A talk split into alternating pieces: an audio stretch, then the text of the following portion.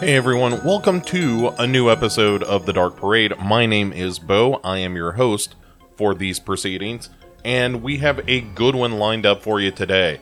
Uh, we are looking at the movie Over Your Dead Body by Takashi Miike. And I'm very excited about this because A, it's a return of Derek Bourgeois, and we always have a good time talking about uh, Asian horror films. And also because this is, uh, you'll hear us talk about this in the conversation, but a weird kind of companion piece to Audition in some ways. And if you've never seen Takashi Miike's Audition, then w- what on earth are you doing? It's just one of the finest examples of horror movies you're going to see.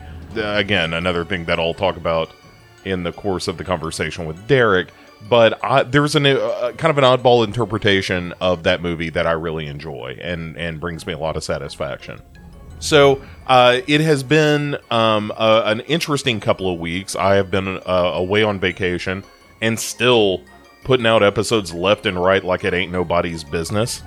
And so uh, I, I, appreciate you guys, uh, you know, listening while I am not actively promoting uh, the show and so forth, and doing uh, some of the Lord's work and uh, getting some eyes on the show and whatnot. So I appreciate all that. Thank you very much. Um, you know, th- this is the uh, the show, as I've said before, that I always wanted to do. Um, that has a number of Hydra-like heads, but is all essentially horror related. And uh, so, yeah, I, I, again, thank you very much for listening. Thank you very much for sharing the show around, and um, and I hope you get something out of it. Uh, and I think you will, starting with this conversation with Derek. So enough, uh, enough glad handing, enough uh, complimenting the listeners for being so smart as to choose this show. But you are very smart for choosing this show, and also, might I say, very attractive. Uh, so anyway, no further ado. Here is over your dead body, a conversation with Derek Bourgeois.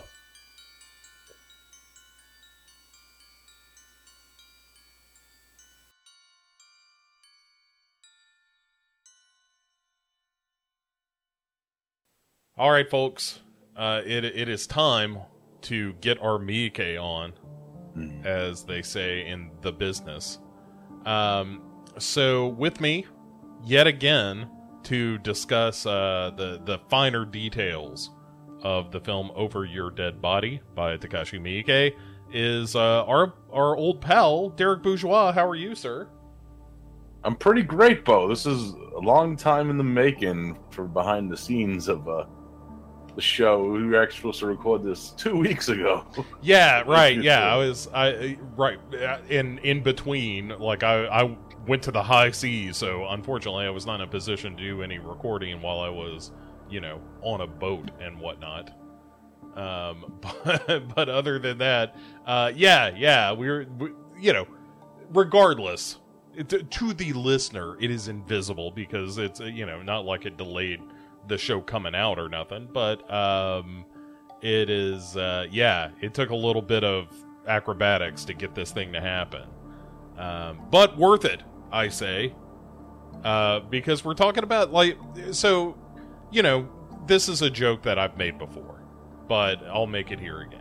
Which is that Takashi Miike works like if he isn't on a film set, he will turn to dust and blow away yeah.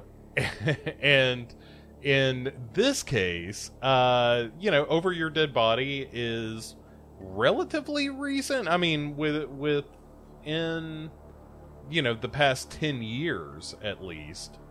Uh, is, so you know, a lot of the classic Takashi Miike stuff is you know from the '90s, like audition and and you know, uh, uh, happiness of the Katakuris and that kind of thing. But the guy makes, you know, three, four movies a year.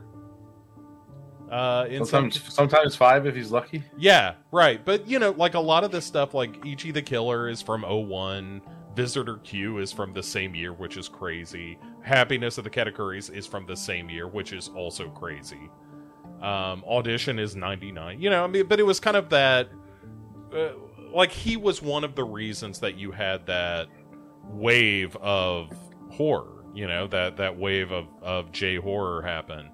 And uh, you know, just because his movies weren't coming out on the regular in the states didn't mean that the guy stopped. You know, like he he was doing all kinds of you know, and, and honestly, some of his recent work has been fantastic. Like Thirteen Assassins is incredible, and uh, you know, Yakuza Apocalypse has, has plenty to recommend it. And, you know, the guy just continues doing really good work. Uh, did one missed call, you know, we talked about that, obviously. Oh, And, yeah. You know, so it. Blade of the Immortal. Uh, right, Blade of the Immortal is, is really good stuff. So, I mean, the guy just continues to do work, and sometimes the work is amazing, sometimes the work is, you know, What more work for hire stuff. Well, like he he does like JoJo's Bizarre Adventure adaptations and stuff like that. So, and that's not to say that they're not good. It's just that's not really my jam. And Yeah, I hear you there. you know, like he did uh, Phoenix Wright Ace Attorney, the movie version of that. So, uh, which I've never seen, but I feel like I should have. Um, so yeah, it's he's a really interesting director in that he doesn't stick within one genre, and he doesn't ever stop working. And that's the thing that blows my mind is like you turn your back on Takashi Miike for five seconds, and he is going to end up, you know, doing like ten movies. Yeah, he's gonna be like, I'm gonna add Daimajin to this new yokai movie out of nowhere. Right, right. Like, yes, last year he did the Great Yokai War Guardians. And, right, like, you can't turn your back on him for a second. Because in that time, he will, he will make another movie. Um, you know, I, there was a time in my life where I considered, like, I should go through the entire body of Takashi Miike's work, but it's like, well, that's a fool's errand, because, you know. Yeah, I stopped at their Gozu. I'm like, yeah, I can't do this. Yeah, right, right. You know, and but he does like, you know, uh, you know, he- he's got musicals in in his catalog and just all kinds of crazy stuff, and which is great. You know, like I'm a big fan of uh, uh, Sukiyaki Western Django. I think is Yeah. a really fun movie, and but it's nowhere near a horror film. It's just this weird, kind of offbeat postmodern western that he did, and um, With Quentin Tarantino in it. right, yeah, and so this uh, over over your dead body is a little bit more of a return to form. Uh, not well. I mean, that's tough to say again because he's so all over the place and has been throughout his entire career that it's tough to say that like, oh well, this is uh what he normally does and all the other stuff is is sort of off the beaten path but it's really just like every now and again he'll whip out a horror movie that you're like oh right right right um this is this is some real business um and, and so what I know when I talked about doing the movie, you said you already had the Blu-ray. So how how long ago did you see this for the first time? 26 I think it came out the in the states in 2016 when Scream Factory released it on Blu-ray. I have heard of this movie prior to that. Mm-hmm. And so I think I've seen it around either late 2016 for sure. This is the first time I've seen this film. Okay, yeah, this, this is relatively new in terms of a watch for me. It was just one of those movies where, you know, one of the great things about doing this show is that it gives me the excuse and or motivation to watch a movie that I feel like I should have seen all along. And so this was one of those of like, I'm gonna finally get around to watching Takashi Miike's Over Your Dead Body, and this is the excuse I'm gonna use. So I'm gonna grab the Blu-ray of it, and here we go. And and sure enough, that's what I did and uh, so I just saw it for the first time this year, and really, really enjoyed it. Like I don't, we'll get into it on the back end of it, of course, but it's not like top tier Miike, but also it's a really interesting movie. Yeah, it's very different because of the setup of the actual story and how it progresses without it. It's it's kind of familiar to like a Demon Pond, which he did uh, years back, where you know it was kind of like a live stage play in that one too. Man, if you saw the stage play that's presented in this movie, though, it would be the best play you ever saw in your life. Oh yeah, with those rotating sets and shit. That's fucking fantastic. Yeah. So, all right. Well, l- all right. Let's get into what this movie is. Um, and it is a bit of a retelling of um, Yotsuya Kaidan, Kaidan, which is a very famous, you know, ghost story uh, from Japanese literature, and one that Yeah. I, I think the original telling of it was like in the 1850s or something. Yeah, And- and actually, a few years ago, actually, prior to this movie, uh, the guy who did Ringu, uh, for, what's his name again? Uh oh, geez. If you hadn't asked, hang on. I'll find out. I'll I'll get to the bottom of this, but keep Yeah, going. well, well, he he did an adaptation of this actual story, live action, in a movie version. uh, Hideo Nakata is uh, Yeah. the guy's name. Yes. Yeah. So, um, yeah, it's you know it, it been around forever and ever and ever. Um, but you know, it's one of those stories. I'm trying to think what what a Western equivalent of it would be. It would almost be like Dracula or something, where it it's kind of eponymous in the culture, and that everybody kind of knows the story, and every now and again somebody will just whip out another adaptation of it, and it's you know it, like it is old enough that it does actually serve as part of the basis for the idea of that kind of you know, dark haired, pale ghost that you see in a lot of Japanese horror. Mhm. And anyway, so, uh, well, it, it's hard to talk about this movie because it, it's kind of schizophrenic in that part of the movie is just that play Yes. or, or that story, and the, the other part of it is, you know, the the, the film uh, about the the filming of the play. But essentially, the play itself is there is a samurai um, who play uh, uh, uh, named Oiwa, and he is a um, currently does not have a master. Um, as you see it in the play, there's is sort of this local beggar that is kind of giving him some business about, you know, being unaffiliated, uh, being um, a guy with no uh, with no wife, and that he kind of fools around a little bit, perhaps. And anyway, he ends up meeting this woman uh, who falls in love with him, um, and he, mm, you know, maybe loves her. He's he's not a good guy, so it's hard to say like, oh yeah, he was madly in love with her or whatever. Um, but anyway, he he forms a relationship with her, and then he says he's going to marry her, but um, her father objects. And when her father objects, he murders him Yep. and throws his body in the river and whatnot. In the film, the the dramatization of him murdering this dude uh, goes up to a decapitation as well. Yes. Uh, it it's-. Again, if you saw the stage version of this play as presented within the context of the film, oh my goodness. It would be the greatest play you ever saw. Because there's multiple decapitations, as it turns out. Um, but anyway, so he kills the old, you know, the father who is going to uh, object, and he ends up marrying this woman anyway. Um, they have trouble having a child and um, through the course of their life, you know, they, they've been married a little while, and it's very clear that maybe the marriage is not going great.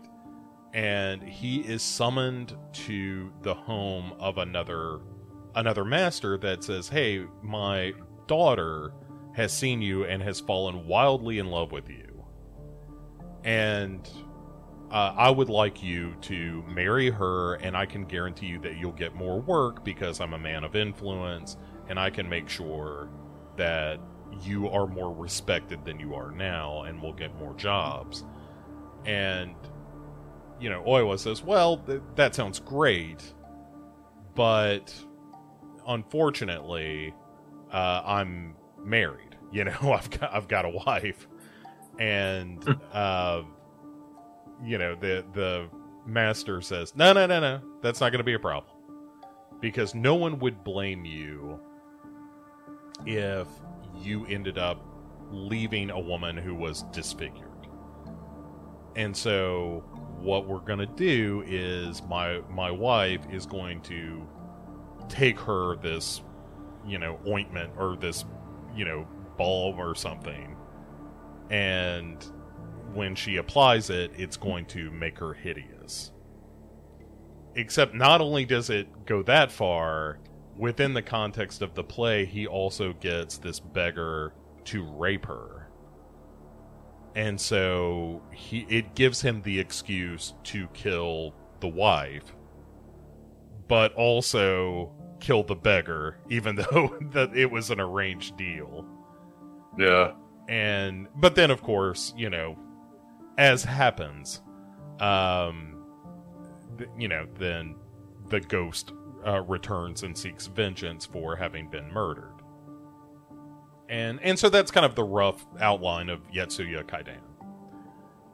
And so within the context of the play though you've got uh sorry i was called it, it's uh Iemon who is the the dude. Uh oiwa is the the female character in the play. Yeah. but um but so miyuko miyuki sorry um is the actual female lead uh of this play uh played by ko shibasaki From Battle Royale fame. Yep. And so she is kind of an aging actress. And she ends up getting her lover, who is this guy named uh, Kosuke, who plays um, Iemon in the play. Uh, guy uh, played by the actor Ebizo Ichikawa. Um, so he, she, she basically gets him the job to be in this play and um, unfortunately, uh, he's a real piece of shit. Yeah, he's a fucking asshole. From, right from the moment, I'm like, I hate this guy. Yeah. Uh, so interestingly, like I don't associate Miike with being kind of sexy, but the whole the very beginning of this movie is them fucking. I'm like, did Park Chan Wook secretly direct this? Right, right. yeah, yeah, things got sexy in BK Town. And so, yeah, so it starts with that, but he also uh, takes off. Ko- uh, Kosuke does, and um, we see them go to the play, and we start to, you know, begin the production of this. It's pretty clear early on that um, he also has the hots for uh, another girl in the play Mhm. um uh, uh, the this girl named Rio and you know like as soon as they look at each other as as he shows up onto set you're like oh they're they've they've either got something going on or they're about to and Yeah. of, of course because this the, like all of the events that are happening in you know quote the real world um, are kind of mirrored in the play she is playing the character of Ume, who is the younger woman who, Wants to marry, yeah. Yeah, Iemon. Yeah, right. So, like, it again, it's mirrored entirely that you have this kind of love triangle, both in the real world and in the play.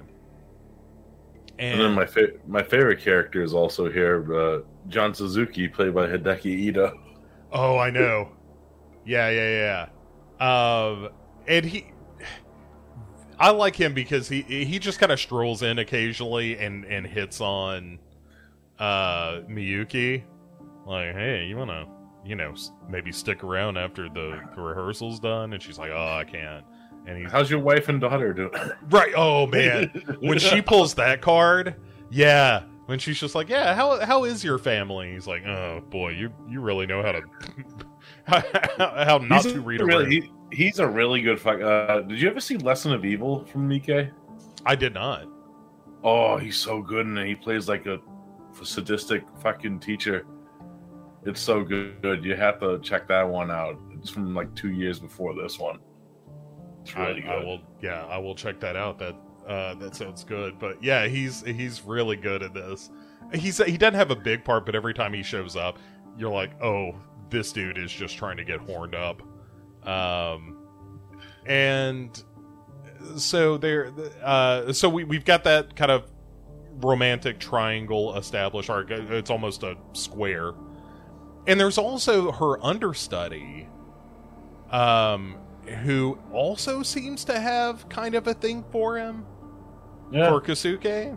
And at any rate, so they're going through these rehearsals, and uh, you're seeing the play unfold as you also start to understand that you know the the world outside of the play is essentially the same story going on, um, and Miyuki is trying to get pregnant.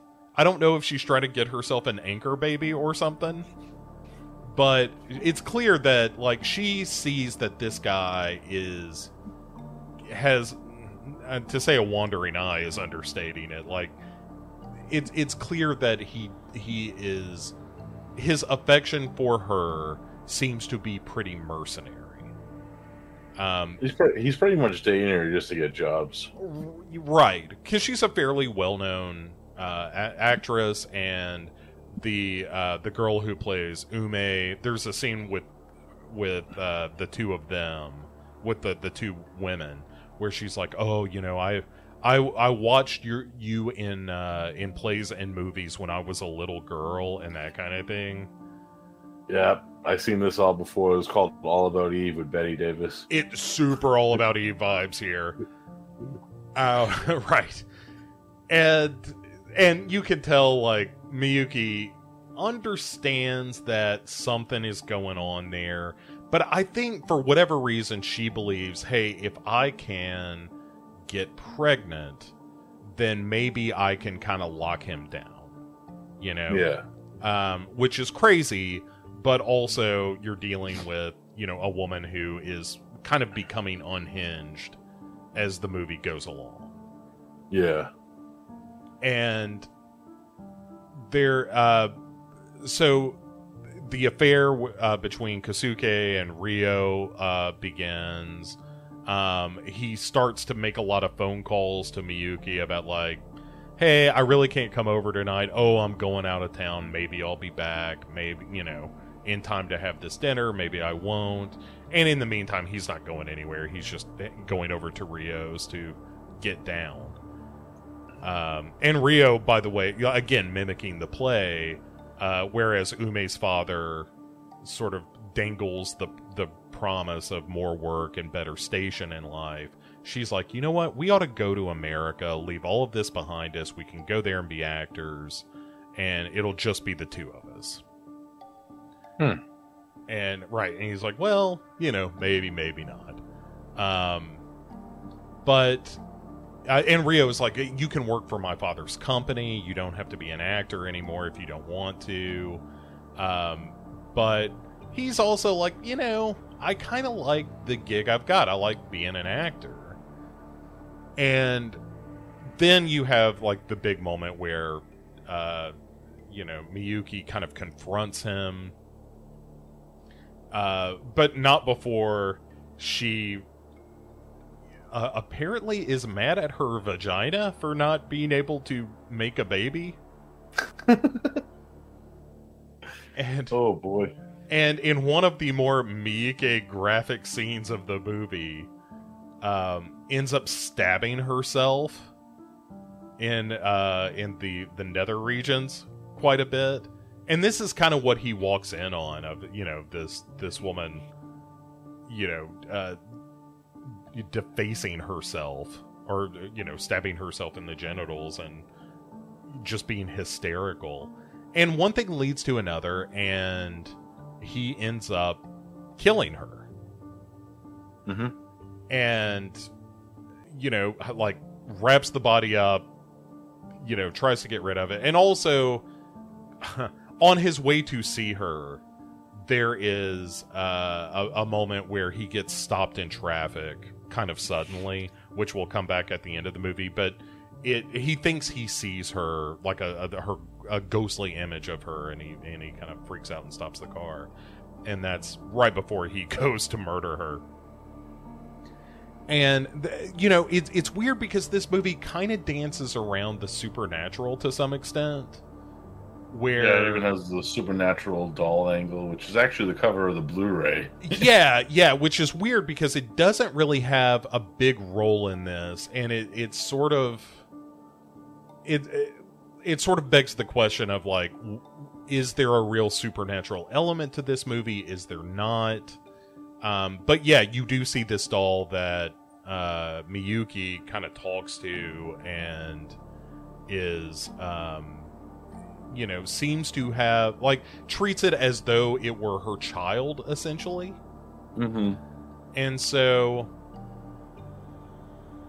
um it- you know it, it's definitely an interesting kind of question that that plagues you watching this movie where you're like i don't know exactly what is real and what is not and and that'll come more to the fore later because you know you're dealing with what what is the play what is reality? Is this doll actually alive or possessed by some kind of spirit or something or like an extension of Miyuki's life force or something? Is it like her familiar? Is it the spirit of this child that she's trying to have or has killed or something? Like all of these questions can uh can be raised in the movie and none of them are really answered Yeah, it's Takashi Miike like, hey, I'm gonna make Black Swan. Ki- yes, kind of. Yes. And anyway, so after he kills her, uh, the understudy takes over the, the, the role from Miyuki, and um, there. So at the last kind of part of the movie is him sort of being haunted by this ghost of Miyuki, of like seeing her everywhere, and then there's a big scene at the end of the movie where Miyuki, the the ghostly Miyuki, who who looks like again best stage production you ever saw. When they when the uh, understudy is wearing this prosthetic of you know hey I've been deformed by this you know tincture that Ume's mother gave her, Mm-hmm. and it basically creates this giant goiter on the side of her head. and the ghost of Miyuki has the same thing. yeah. and it's really bizarre but anyway it's it, he ends up uh like uh, being harassed by the ghost to the point of uh being killed by it but then you get the next twist in the story or the final twist in the story which is that oh Miyuki is actually still alive and it's just that this dude you know, Kasuke has not shown up for work in a couple of days. And so you're like, wait a second. So she's alive and what's going on now? And what we come to learn at the end of the film is that at the moment that you saw him stop suddenly in traffic at that construction site where he thought he saw Miyuki, that apparently something flew off the back of this truck or, or, or the construction area and decapitated him. And so his body has been discovered, but they, the police still can't find his head. And but so, wait a minute, Bo. right, all right. So, and we'll get into all this, but at the end of the movie, what you see is that Miyuki has a bag, or, you know, wrapped in plastic under her dressing table at rehearsals is the head of Kosuke. And so, all right. So this begs the question, and and you know that's roughly the plot of Over Your Dead Body. Here are the questions I have for you, Derek. Sure. A, which thing is true? Is it that Kasuki is alive? And and that was ultimately killed by this ghost and we're now dealing with a ghostly Miyuki or Miyuki never, in fact, was killed. It's just that all of the stuff that you see from Kosuke's point of view of him killing Miyuki and all the horrors that visit him and, and so forth, that that is all just like the flash before his eyes before he dies. I'm gonna go with the latter on this, just because of the way the movie ends. Right. Okay. Because it's trying to tell us that. It's. It, it, uh, I wish it was kind of a little bit more explained to us because I, I'll admit, on the first time I watched this, I was a bit fucking confused myself. I'm like, what the fuck? You know, I kind of got a little bit more on this rewatch because I haven't watched this film since that time period when I first seen it. So when I first seen it, I was like, "What the hell?" And I was like, "Okay, I, I get that they're." It's kind of like that Flash instance. They're trying to do that thing with, ironically enough, another movie that did this a little bit better, which is weird, is Hellraiser Hellseeker. oh well, I mean, I suppose. Spoiler alert for that movie, but uh you know, it's kind of like that Carnival of Souls angle that they. It would have been interesting if they actually just played out that throughout it. You know, maybe have like the car accident at the very beginning of the movie, and then everything was just an illusion. Right, okay, but all right. Let let's say, for the sake of argument, that that's true. That that that everything was sort of you know hey my life is flashing before my eyes and and i'm really dead my my life of philandering and weaseling my way from opportunity to opportunity is over so then what is what's the gig then with the doll is the doll really because there is if the doll is supernatural is it that miyuki kind of knew what a piece of shit she was dating and so decided to get sort of vengeance on him for not giving her a baby and for not being loyal? I believe so, yeah. So, okay. Which, I mean, it kind of, eh, I guess that follows the. To some extent, that follows the, the, the play. But also the play assumes that you know the the wife is disfigured and and later raped and murdered. But in this case that's not what happens. It's that she ends up you know developing kind of first strike vengeance capability to some extent where she decides well i'm going i'm just going to take him out for being a horrible piece of shit yeah. Which I again I'm not like that's the thing about the movie is like I'm not I'm not against that idea. I'm just not entirely certain that's what's happening.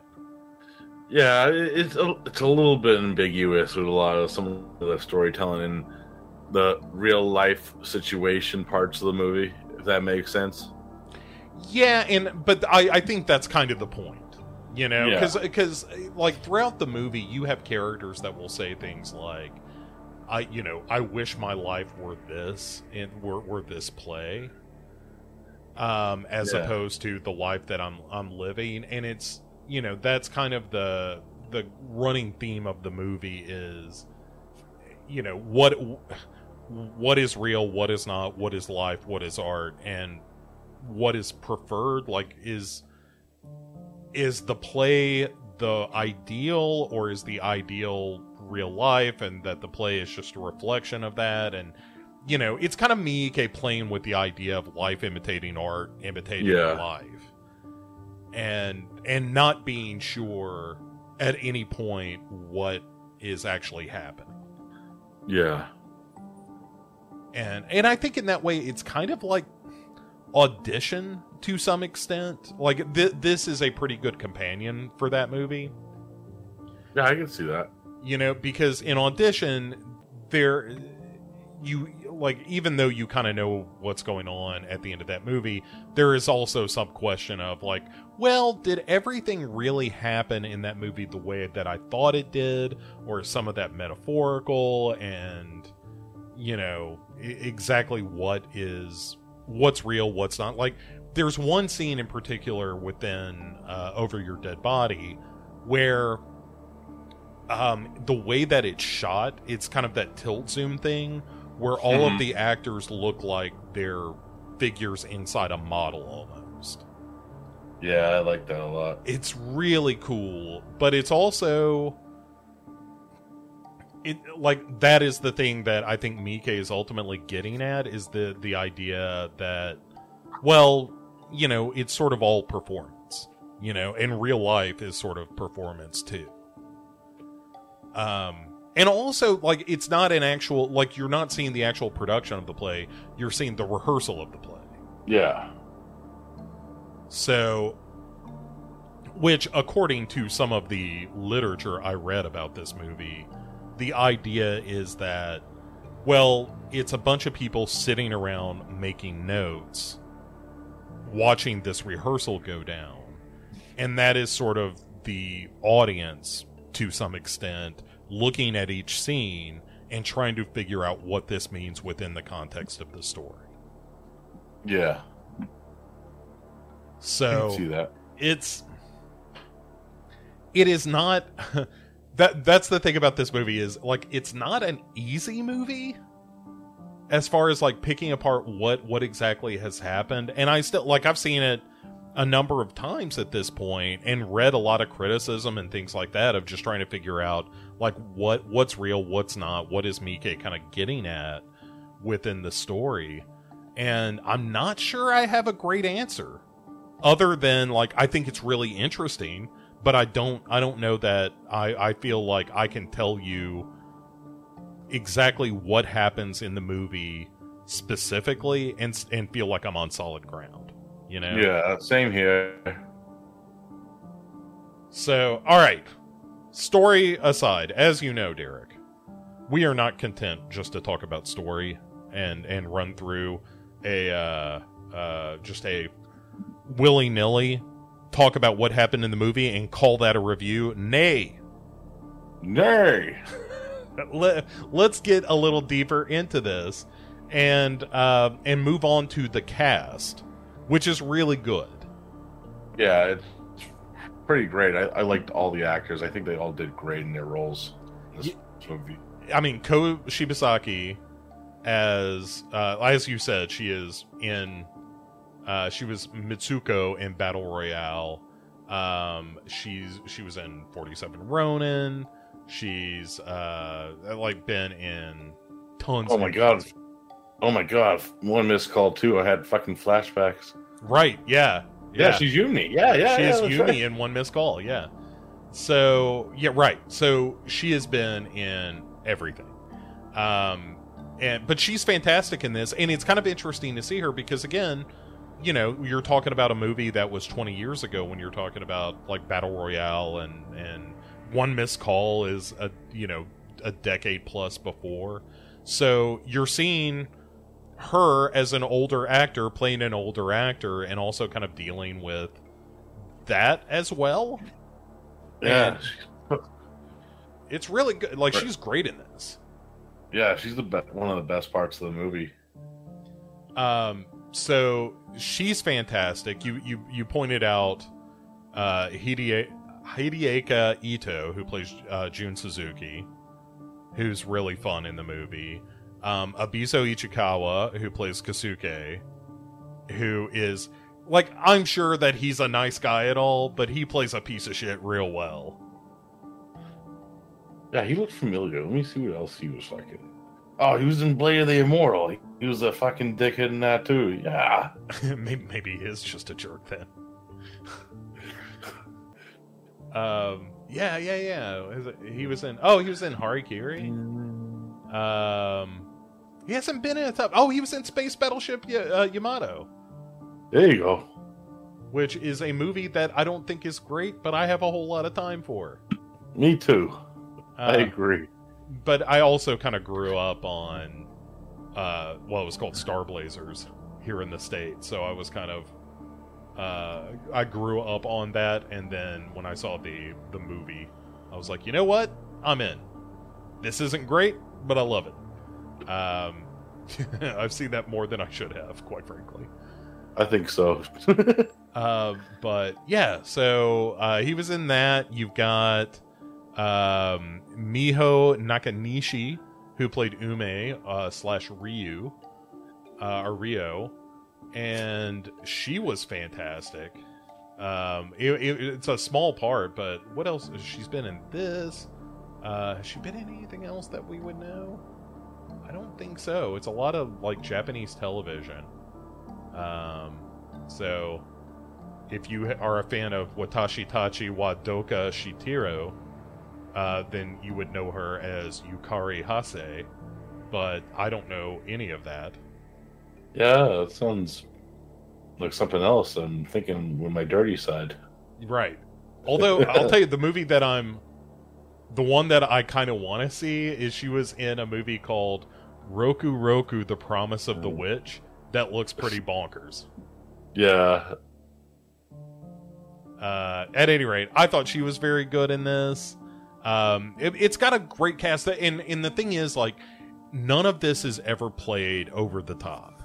You know, like Yeah. you don't have like uh, you know, in audition when you have you know Eihi Shiina being just exquisitely villainous at the end of the movie and being able to really you know kind of lean into that villainous turn um, you don't really have a character like that. Even in the ghostly stuff, it is not. It's not played over the top. It's all very subdued, mm-hmm. and which is is good and bad.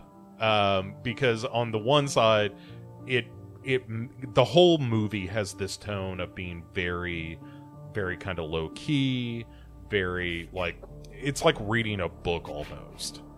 Whereas audition, you know, goes bananas. Um, to, to use a technical movie term. But um, so it like at no point do you have something that's just completely crazy going on. Even though like there there's stuff with the uh you know eating the aborted baby and stuff during the stage play and um, Miyuki stabbing herself in the genitals and so forth. That's kind of that extreme Miike that you have come to know and love. But that's pretty few and far between in this movie. There, there is some of that, but it's not completely bonkers the way that you know. Yakuza Apocalypse gets. Right, right. Like it, it's it's not going for that level of of kind of extreme gore, um, which is kind of interesting. You know that it it for the guy who directed Ichi the Killer to show this kind of restraint is kind of interesting. Yeah, it shows like a, a like a maturity in his filmmaking styles from that period. I think. Yeah, and it, Yeah. and he's got a different gear for sure. It's not just like I'm I'm gonna do something that all the you know the frat boys are gonna you know just clap their their Dorito stained hands together for, but you know again this is a much more cerebral kind of movie. Yeah, it's, it's totally. It, it could have been in this movie, but it it's good that it's not in this movie as well because it adds because you get to really feel with the characters and what they're going through throughout the the minute you know the minutes of- af- before the play and stuff like that. You get to know them, and it's good in that sense. Yeah. Um. Okay. Well, let's let's dig into some themes of this movie. Um, and we talked about it some already, but the idea of just kind of constantly blurring fantasy and reality of what's what's real, what's not.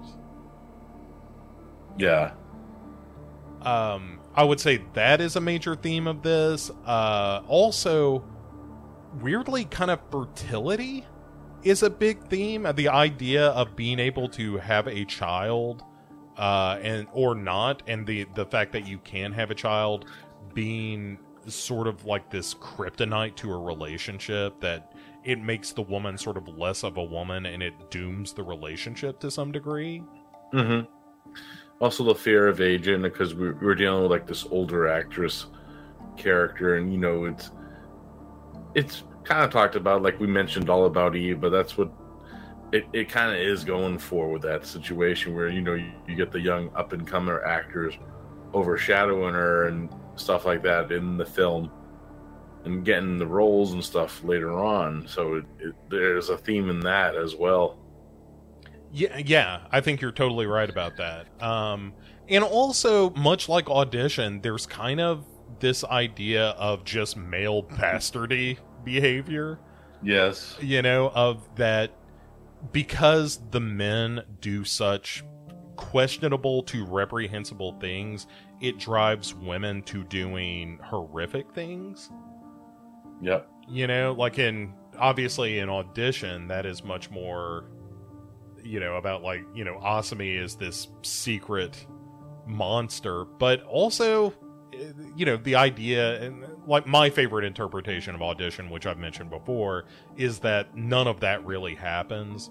That it is much more about um, the the main character believing, like having to make up this monstrous woman to justify to himself the fact that he is basically lying to women just so he can get laid. Yeah. And uh, and I really like that interpretation of the movie, and there's some evidence for that in in the film itself. But you know, essentially, he would not be in the position he's in if he weren't kind of a bastard to begin with. Mm-hmm. And in this movie, it's more that like you know, Kosuke creates a situation that forces Miyuki to be a, a monster because he's lying to her constantly. He's using her. He won't give her the child that she wants, and you know some of that you can you can debate whether or not is a uh, a life sentence, but you know I I do like the fact that there is this sense that you know men are kind of shitty, and if men are shitty enough, the women will respond to that with you know, viciousness. Um, but that's kind of what I got. That that when I look at the themes of this movie, that is, uh, that is what I have come up with. And I agree. Excellent. Um, all right, well, let's get to some some ratings and and final thoughts here. Uh, where do you ultimately land with all that we've said about it? Where do you land on Over Your Dead Body, and how many stars out of five would you get? As always, uh, uh, we do five stars, half stars are allowed, uh, but no quarter stars because we're not monsters. Ooh, this is gonna be a tough one for me because there's a lot I like in this movie, but there's also a lot that has me scratch my head. If that makes any sense. Mm, oh yeah, for sure. You know because I love everything that has to do with like them in like the dress rehearsal for the play and just that rotating set. I just I just want one of those. Mm, it it is absolutely amazing. Yeah, I just like why can't plays well be all like that? You know, fucking everything I like about this movie, but some some like the real life you know, like life imitating art, imitating life things are kind of confusing. I could see it being a whole lot of confusion for a lot of first time watchers of this movie, especially if they don't really know uh, what this movie is trying to tell. And, you know, it's still lost in the shuffle. I don't agree with everything the movie is trying to say. But overall, I still have a great time with it. It's not the worst fucking movie in the world either. I, I'll give it like a 3.5 out of 5. I, I dig it a lot. Uh, I'm kind of right there with you. I also give it uh, three and a half stars, which is is certainly above average. You know, that is like yeah. I definitely recommend this movie. I think the biggest problem I have is that, uh, like, I don't mind all the the shifting perspective and and that kind of thing. I find that kind of interesting, but I also like the movie kind of drags sometimes. Yeah, that too. And which is crazy because you know, it's you you just don't expect that uh, out of a Miike movie because generally his pacing is is like even a movie that's two plus hours long, like Thirteen Assassins, like that movie just trucks. And yeah, fucking like even when we did one missed call, we said that's almost two hours long too, and that pacing is fucking great in that movie. Yeah, oh, phenomenal. And so, right, so the question is sort of, well, you know, eh, the pacing, I don't think it's a mistake. Like, I, I think it's deliberate, but I also Yeah. don't know that it serves the movie all that well. Um, and, you know, as much as I like the idea of, like, well, I don't really know what's real and what's not and so forth, I think the head in the bag at the end, I'm like, eh, okay, I guess. Maybe, Right, you right. know? So, um, anyway, I like I, I like the movie. I'm really engaged by the movie, but there are times where I'm like, let's let's get it going. Come on, Takashi. I know, I know you I, you can do better than this. I know you. You're a good kid. You know how to direct a movie. Miike is like, wait till like three years after when I do Yakuza Apocalypse. right and then yeah and and then let's see what you have to say um yeah it's so it's a good movie um but it's just when you're talking about one of the greats of of japanese horror not just japanese horror just japanese cinema in general um it, it does feel as though it could have been tightened up and been ultimately a better movie um I'm I'm kind of glad I'm not the only one that feels that way about it because when this movie first came out, a lot of people were blowing the fuck out of it. you know i mean i don't think that's wrong I, like i think it's it's really good but yeah you know i it's just not one of his best. Yeah, um all right well uh that said let's get to uh what what i like to call the three things you may not know about the movie over your dead body. And Oh, boy. so here are some things to take with you ladies and gentlemen that i i would hope make you feel as if you have learned something uh, by listening to this episode uh, number one when Yotsuya Kaidan was first staged uh, about 200 years ago, it was presented on a double bill with another play shown over two days. And half of each play was shown on the first day, and the other half of the plays were shown on the second day. So, wow. yeah. Uh, what what were known as film festivals back then. Oh boy. And okay, so there is, uh, you may recall in the film, there's a, a recurring shot of a fish in a tank. That Yep. fish is known as a Siamese fighting fish. And the reason they are kept apart is because males will kill each other if you put them in the same tank. You know it's crazy? You know what I how I learned that fact originally? Go on. The movie Rumblefish. Oh, really? yeah. Very nice. Um, so the third and and final thing that we hope you uh, you take away uh, from this movie um, is that the uh, the character of Kosuke uh, a- attacks in a very uh, particular way, which is kind of fast and quick, and it, and it sort of happens almost out of nowhere Mm-hmm. which i you could argue is snake like.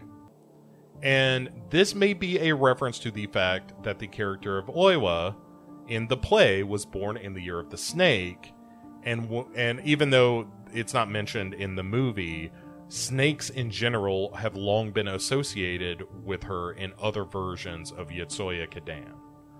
So that it is not, even though it is not directly referenced in the movie, it is something that culturally is associated with the story. Nice. There you go. Uh, Derek, thank you, as ever, for uh, for doing this and talking a little Takashi Miike. Anytime. Just when you bring me back, we have to do Yakuza Apocalypse. It is That's a deal. Because if I don't talk about that frog ever in a podcast, We'll yeah that that may be uh, the ne- the next time around. Um, and uh, tell people where they can find you. Um, other than here talking about Takashi Miike movies. Sure, of course. You can find me on my main show, Cinema Attack, which uh, we have one episode out now. We did uh, Ghostbusters One Tooth and Afterlife. That's out now. You can find us on Anchor.fm. Uh, that's where that main show is at, and you can find it on most podcatchers. If there is a podcatcher that you can find us on, just find us on the Cinema Attack Facebook group, where you can see where the shows are posted there. Also, uh, I have a horror show, which is all horror, known as No More Room in Hell. And actually, by the time this comes out, it'll be my episode where it was my picks is out. So I'll announce that we did uh, Perfect Blue and Pearson. Ooh, Perfect Blue is such a great movie. Yeah, it was a good double feature. I actually was proud of myself for that one. But uh, yeah, you can find me on there, and of course the sidecast, Creature Comforts. By the time this is out, uh, I'll just announce what our next episode is. One that's out now is Empire of the Ants. The one coming out later on is Alligator. Oh yeah, Oh, yeah. big 4K release of that bad boy. Oh yeah, that was a day one purchase right there. Sure, that's But, a, uh, oh, it's a great movie. What a great movie. It is. Yeah. And uh that's about it. You know, uh all my other shows are kind of on hiatuses, but uh you find back catalog stuff like They're Here on the Cut to the Chase feed on anchor.fm. And uh Blood from the Core, you could find episodes from the P- Legion Patreon. It's been kind of a hiatus, but maybe we'll be back soon. You never know. But uh that's about it for me, Bo. Excellent, man. Uh, all right, well, we will be uh, back in a week with another episode of uh, this here Dark Parade. Uh, and thanks very much, Derek. I'll be right back to close out the show. And there you have it. That is the talk I had with Derek uh, about Over Your Dead Body. Uh, you know, despite the fact that we kind of him and haw on the back end of it, I'm really glad that I watched Over Your Dead Body, even though I don't think it's the most successful movie. Uh, it is really interesting, and if you get the opportunity and can get your hands on it, um, it, it's sort of worth your time. I don't. My biggest problem with it is I don't think that the sum equals the parts, but it is quite interesting. Um, but that's all in the rear view now. We've talked about Over Your Dead Body. It is time to look ahead and what is coming up uh, in the future here on uh, on the Dark Parade. Why uh, on Friday, if you're listening to the uh, the main feed, um, you will be getting another found footage fool on a movie. I think I've decided what I'm going to do, but it's still somewhat yet to be determined. So stay tuned for that. But a found footage fool is coming on Friday. And then, uh, believe it or not, it's going to be the return of Sinister Sundays this weekend. Now that I'm no longer traveling or working and all of that stuff, and I and I also try to do no more than one recording a day, so I don't have any recording scheduled on that day. So we're going to do a Sinister Sunday. That'll be happening on Sunday at uh, 5 p.m. Central, 6 p.m. Eastern. And then uh, next week, we will be doing um, Resident Evil Welcome to Raccoon City as uh, our next film. And part of that is an attempt, like, I want to do a, a little bit more uh, in the way of modern films and not just constantly be looking back, but, but uh, to be looking at some movies that are reasonably current, if not still in theaters. Um, but this should be a very fun conversation. It is uh, the return of one Court Psyops, and we will be probably nerding out fairly heavily on the video games. I think both of us are fans of that, and uh, it, that should be a good time. That I, that is a movie that I, I I loathe with one hand and and love with the other. So. Uh, I think you're going to enjoy that conversation. And then, hey, that's just the next week, and we'll have more coming very, very soon. Thank you uh, for listening. Thank you for rating and reviewing where that's possible. If uh, you catch any of these, uh, the video versions of these on YouTube, uh, please do me a favor and uh, give it a thumbs up. That helps with visibility as well over on that channel.